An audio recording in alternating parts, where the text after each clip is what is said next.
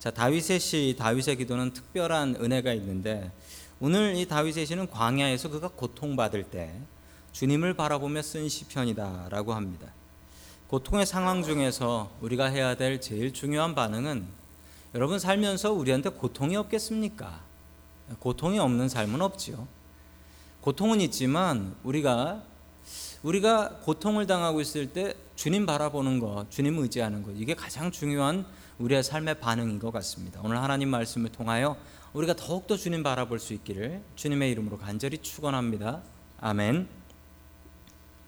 자, 첫 번째 하나님께서 우리에게 주시는 말씀은 광야에서 주님을 바라보라라는 말씀입니다. 광야에서 주님을 바라보라. 자, 우리 1절 말씀인데요. 우리 1절 말씀을 같이 보겠습니다. 63편 1절이지요. 예, 같이 봅니다. 시작. 다윗의 시, 유다 광야 때. 하나님이여 주는 나의 하나님이시라. 내가 간절히 주를 찾되 물이 없어 마르고 황폐한 땅에서 내 영혼이 주를 갈망하며 내 육체가 주를 앙모하나이다. 아멘. 자, 이렇게 타이틀이 붙어 있지요. 타이틀이 붙어 있어서 참 좋습니다. 자, 타이틀 안에 보면 다윗의 시, 이제 다윗이 썼다는 거고요. 그리고 어디서요? 유대 광야에서 있을 때, 때하고 시간을 한꺼번에 다 알려준 겁니다. 자, 유대 광야에 있었을 때라고 하는데, 이게 언제냐면 다윗이 자기 아들 압살롬한테 쫓겨가지고 도망 다닐 때입니다. 네, 다윗이 압살롬한테 쫓겨서 도망 다닐 때. 이미 자기 부하들 대부분은 자기 아들을 왕으로 인정하고 자기를 토벌하러, 자기를 잡으러 오는 무리가 되어서 포위망을 좁혀오고 있었을 때입니다. 여러분, 다윗이 도망자 생활을 했던 적이 많았죠. 인생의 많은 날들을 도망자 생활을 했습니다. 그런데 이건 차원이 달라요. 왜 차원이 다르냐면요, 사울한테 쫓겨 다닐 때는 15세에서 30세 젊은 때였어요. 그리고 그를 따르던 사람들이 많았습니다. 젊어 고생은 사서도 안 되잖아요. 그런데 여러분, 지금 이때는 언제냐면 다윗이 늙었을 때입니다. 늙었을 때. 여러분, 늙어 고생은 사서 한다, 이런 얘기는 없단 말이죠. 다윗은 늙었을 때고요. 그리고 그때 나를 쫓아왔던 사람은 내 원수 사울이었고, 지금 나를 쫓아오는 건 내 사랑하는 아들 압살롬이란 말입니다. 그러니까 이 절망의 크기가 얼마나 큰지 여러분 짐작하실 수 있겠죠. 내가 나이 먹어가지고 늙어가지고 도망자가 됐는데 내 아들이 날 잡으러 온다. 여러분 상상해 보십시오. 내가 이런 일을 당한다 생각하면 끔찍할 것 같습니다. 자, 광야라고 합니다. 광야가 어디냐면요, 여러분 잘 아셔야 되는데, 여러분 광야하고 사막이 달라요. 광야하고 사막이 달라요. 이 광야는요, 저 화면 보시면 저 색깔 있는 부분, 저희가 광야입니다. 그 사해라고 하는 곳 옆에 있는 곳인데, 저기는 광야고요.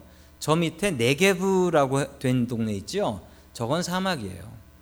사막은 여러분들이 아시는 모래 사막이죠? 모래. 형체가 없어요. 지형이 없어서 바람이 샥 불면 모래가 날려가지고 여기에 언덕이 생기고, 그런 게 사막이고요. 저 광야는 그렇지가 않아요. 광야는 뭐냐면요, 여러분 화면에서 보시는 게 광야입니다. 저 광야 저쪽 끝에 사해가 보이는 거예요. 사해가 이 서쪽에서 동쪽으로 찍은 사진입니다. 자, 광야는 뭐냐면, 여러분 저게 모래 같아 보이진 않으시죠? 저게 바위예요. 저게 바위로 돼 있어요. 바위가 쌓여 있는 곳입니다. 자, 지형이 있어요. 지형이. 그래서 사람 숨기는 딱 좋습니다. 그리고 저게 짐승이 숨어 있기도 딱 좋습니다. 그리고 아무것도 없어요. 사막하고 똑같은 건 아무것도 없어요. 낮에 엄청나게 덥고 밤에 엄청나게 춥고, 이게 광야입니다. 여러분, 그런데 이 광야가 뭐냐면 죽은 땅이다라고 볼 수 있죠. 왜냐하면 저긴 뭐 농사를 지을 수도 없고 사람도 안 살아요. 저긴 지금도 마을들이 별로 없어요. 지금 뭐 수도 놓고 살면 산다라고 하는데, 그럼에도 불구하고 저기는 사람들이 많이 살지 않아요. 그런데 저기 가면 유독 많은 게 있어요. 뭐가 있냐면 수도원이 그렇게 많아요. 수도원이. 사람 살만한 곳이 아닌데 저긴 수도원이 많아요. 왜냐하면 저곳은 그 수도원의 전통이 있는 곳입니다. 광야에 외치는 소리라고 했던 요한, 세례 요한 있지요? 세례 요한이 있었던 곳, 저곳입니다. 저 유대 광야예요. 저 유대 광야에서 있었습니다. 예수님께서 성령에 이끌려서 40일 동안 금식하시면서 시험 받으신 곳이 바로 저 광야였습니다. 저 광야에서 예수님께서 시험 받으신 거예요. 여러분, 지금 다윗도 이 광야에서 시험을 받고 있습니다. 저 타이틀에 보면 이렇게 나와 있죠. 광야는 어떤 것입니까? 나를 비우고 말씀을 세우는 것.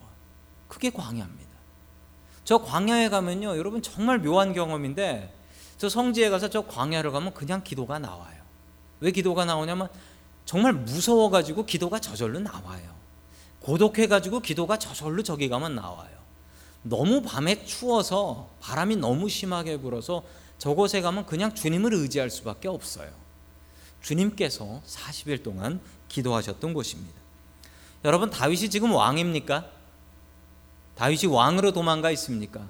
왕도 아니고 왕으로서의 그 교만했던 것 다 내려놓고 지금 도망자로서 아들에 쫓겨서 저 광야에서 기도하고 있는 것입니다. 왕으로서의 그 존엄과 교만은 다 내려놓고 주님의 말씀으로 채우고 있는 곳입니다.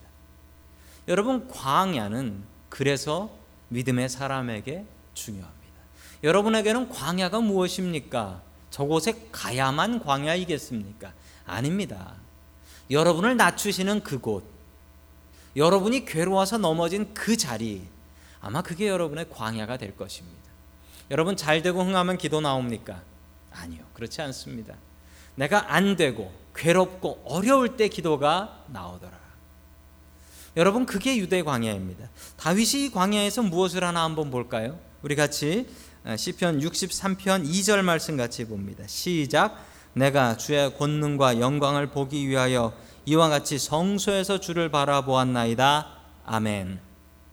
자, 여러분, 이거 오해하시면 안 됩니다. 성소에서, 성소가 템플이죠. 템플이면 생츄어리, 바로 그곳은 예루살렘입니다. 그럼 지금 다윗이 지금 예루살렘에 와서 주님을 바라보고 있나? 아니지요. 광야에 있지요. 지금 다윗은 광야에서 도망자 생활하고 있단 말입니다. 그런데 이 도망자 생활을 하고 있는 다윗이 본 것은 지금 당장 자기 눈으로 보는 게 아니고 자기가 평소에 예루살렘 성전에서 주님 바라보고 기도했던 그 주님을 기억한다라는 겁니다. 여러분, 정말 우리가 광야같이 괴로울 때 다윗이 기억했던 것, 우리가 기억해야 될 것은 지금 이 자리에서 여러분이 드리는 이 예배 때 받았던 은혜입니다. 이걸 기억하셔야 돼요. 정말 괴로운 순간에, 정말 예배당도 오를 수 없는 그 순간에 여러분이 기억해야 될 것은 이 성전에서 만났던 주님의 영광입니다. 다윗은 도망자라서 예루살렘에 갈 수도 없고 그 성전에 들어갈 수도 없었지만 그가 예배드렸던 그 기쁨, 그 영광을 기억하며 이 괴로운 광야 같은 세상을 이겨나가고 있는 겁니다. 여러분이 광야를 이길 수 있는 힘은 이 자리, 예배드리는 이 자리입니다. 다윗이 그랬던 것처럼 이 예배의 자리를 소중히 여기시고 이 광야 같은 세상에서 주님 바라보며 이길 수 있는 저와 여러분 될 수 있기를 주님의 이름으로 간절히 축원합니다. 아멘. 두 번째, 하나님께서 우리에게 주시는 말씀은 한결같은 하나님을 바라보라 라는 말씀입니다. 한결같은 하나님을 바라보라. 자, 우리 3절 말씀을 같이 보겠습니다. 3절입니다. 시작. 주님의 한결같은 사랑이 생명보다 더 소중하기에 내 입술로 주님께 영광을 돌립니다. 아멘. 새 번역의 번역이 조금 더 좋은 것 같아서 새 번역을 했습니다. 왜냐하면 새 번역은 인자하심을 이렇게 번역했어요. 주님의 한결같은 사랑, 주님의 한결같은 사랑, 이렇게 번역을 했는데 이게 히브리 말로 딱 한 단어입니다. 세 글자인데 헤세드라고 해요. 헤세드, 헤세드라는 말이에요. 이 헤세드라는 말이 무슨 뜻이냐면 저거예요. 주님의 한결같은 사랑. 주님께만 사용하는 말입니다. 주님께만 사용하는 말이에요. 이 헤세드라는 말은 사람한테는 사용할 수 없어요. 주님께만 사용할 수 있는 말인데 풀어서 이야기하자면 주님의 한결같은 사랑. 주님의 사랑이에요. 그냥 주님의 사랑인데 주님의 사랑이 어떤 사랑이냐면 한결같은 사랑, 변함없는 사랑이라는 사실입니다. 여러분, 그런데 다윗이 지금 왜 헤세드를 얘기할까요? 여러분 지금 다윗의 형편과 처지가 헤세드를 얘기할 형편입니까? 주님의 사랑이 한결같으면 내가 왜 아들한테 쫓겨서 광야에서 도망자 생활을 합니까? 주님의 사랑이 한결같다면 내가 평안하고 행복하게 살아야지, 주님의 사랑이 한결같으면 내가 왜 광야에서 아들한테 쫓긴단 말입니까? 여러분 이렇게 얘기하면 하나님의 사랑을 제대로 모르는 분입니다. 다윗은 이 광야 경험을 통하여 주님의 한결같은 사랑을 경험했습니다. 여러분 광야의 경험을 우리가 할 수 있어야 합니다. 우리 믿음이 언제 자라냐면, 언제 커지냐면 잘되고 흥할 때가 아니라 광야의 경험을 할 때입니다. 광야 경험, 정말 괴롭고 힘겨운 이 광야를 체험할 때 우리의 신앙이 크는데, 여러분 이 광야 경험은 안타깝게도, 정말 안타깝게도 주님께서 주시는 겁니다. 우리의 믿음의 훈련을 위해서 주님께서는 정말 고통스럽지만 우리에게 이 광야를 주신다라는 거예요. 다윗을 이 광야로 몰아넣으신 분이 누구실까요? 하나님이십니다. 하나님께서 우리에게 광야를 허락하시는 분입니다.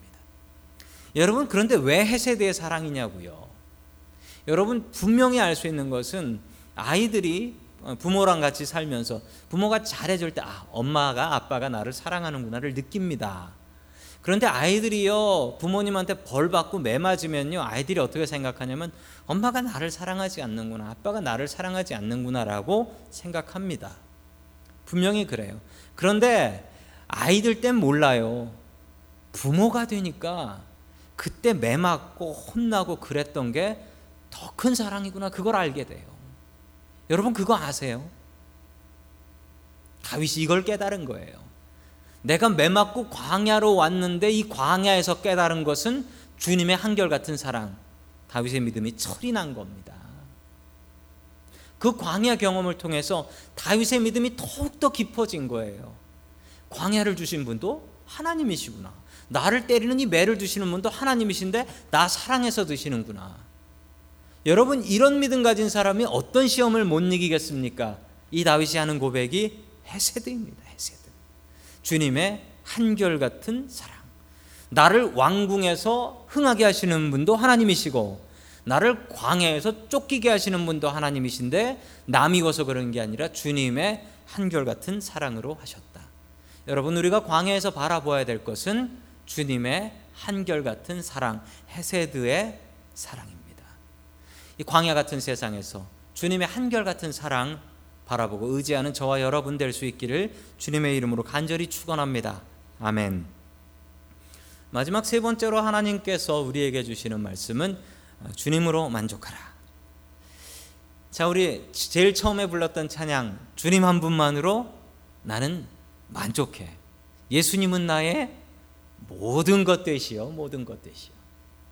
예수님 한 분만으로 만족하고 살아가고 계십니까? 이거 정말 어려운 건데 우리의 신앙의 목표를 이거로 삼으셔야 됩니다. 내가 주님 한 분만으로 만족하며 살겠다. 자, 우리 5절 말씀 같이 봅니다. 시작. 골수와 기름진 것을 먹음과 같이 나의 영혼이 만족할 것이라.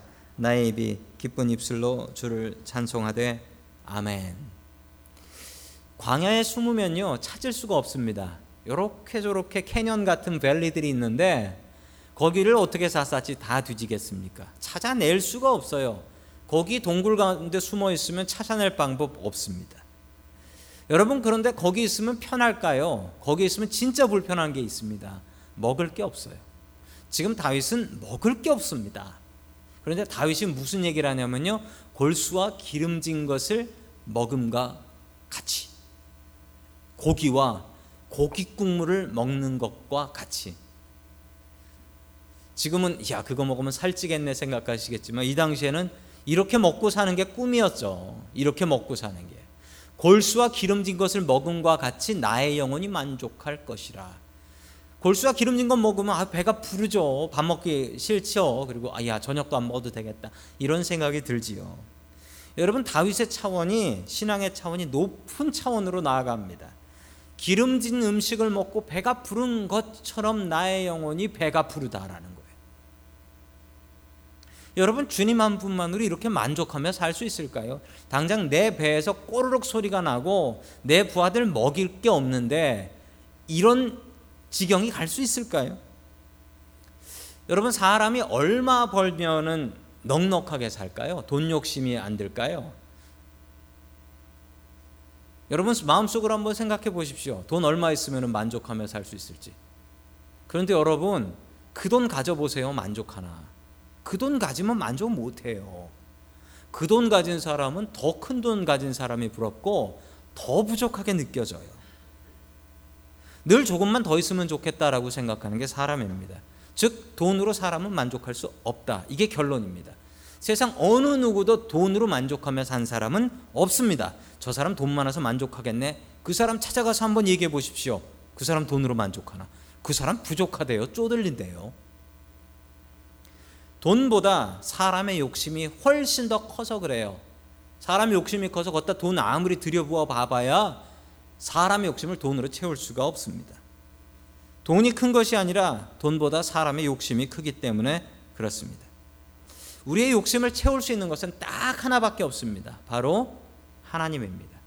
무지하게 큰 걸로 해야지 우리의 욕심이 만족하게 되는데, 그렇게 큰 것은 돈이 아니라, 성공이 아니라, 자식이 아니라 하나님이라는 겁니다. 여러분, 세상에 제일 재밌는 게 여러분 자식 키우는 거인 것 같습니다. 자식 키우는 건 정말 재밌고, 자식으로 인한 만족은 정말 큽니다. 자식으로 인한 만족은 정말 커요. 내가 잘된 것보다 자식 잘 되는 걸 더 기뻐합니다. 여러분, 다윗은 자기 아들이 잘 돼가지고 아들이 왕이 됐네요. 그럼 기뻐해야 되는 겁니까? 자기 아버지 죽이고 왕 되겠다고 하는데.